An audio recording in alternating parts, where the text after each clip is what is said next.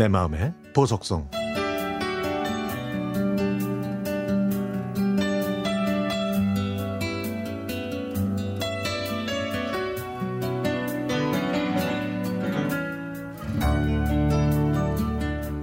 (40년) 전. 제가 초등학생이던 시절 겨울날의 추억입니다.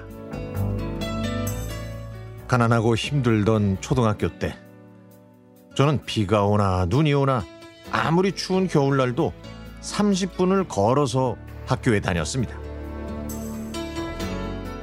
힘들게 도착한 교실에는 커다란 난로 위에 있는 양은준 주전자에서 김이 모락모락 나서 따뜻하게 느껴졌죠. 그러면 차가워진 손을 데우기 위해 친구들과 함께 난로 근처로 모였습니다.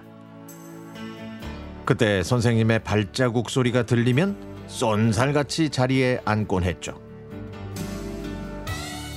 교실에 들어오신 선생님은 그저 조용히 공부하라고 말씀하시고는 나가셨는데요. 선생님이 나가시자마자 저희들은 다시 신나게 큰 소리로 떠들면서 사각 도시락을 난로 위에 올려놓으려고 분주했습니다. 그렇게 기다리던 점심시간은 정말 좋았죠.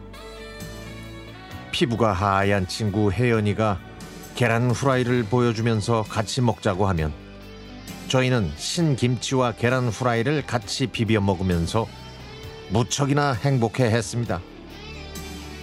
그때 계란 후라이는 꽤 귀한 반찬이었거든요. 그래서 교실 밖은 추웠지만 난로와 또 따뜻한 양은 도시락 덕분에 그때의 추억은 아직도 온기를 가지고 있는 것 같습니다. 아버지가 직접 짜주신 털 장갑과 털 모자, 털 목도리를 하고 나가서 친구들과 시간 가는 줄 모르고 재미있게 놀았던 그 초등학교 시절. 수업이 끝나는 종소리를 기다리던 저희는 교실 뒤에서 직접 만든 제기를 차면서 누가 더 잘 차는지 자랑하기도 했죠.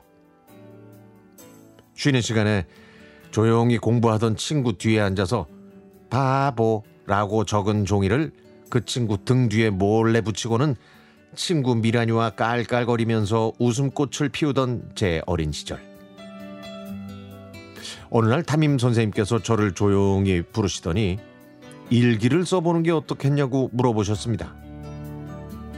그래서 저는 선생님의 말씀대로 하루도 빠지지 않고 매일 일기를 썼죠. 하루 일과를 정리하면서 일기를 썼고 궁금한 게 있으면 일기장에 써서 선생님께 여쭤보면 선생님께서는 제 질문에 답변을 써주셨죠. 저는 일기를 쓰는 것도 재밌었지만 선생님께서 오늘은 어떤 답변을 주실지가 더 궁금해서 열심히 일기를 썼던 것 같아요. 시간은 흘러서 제가 결혼하기 전날 어머니께서는 그때 제가 열심히 썼던 일기장을 건네주시면서 미연아 초등학교 일기장이다 가져가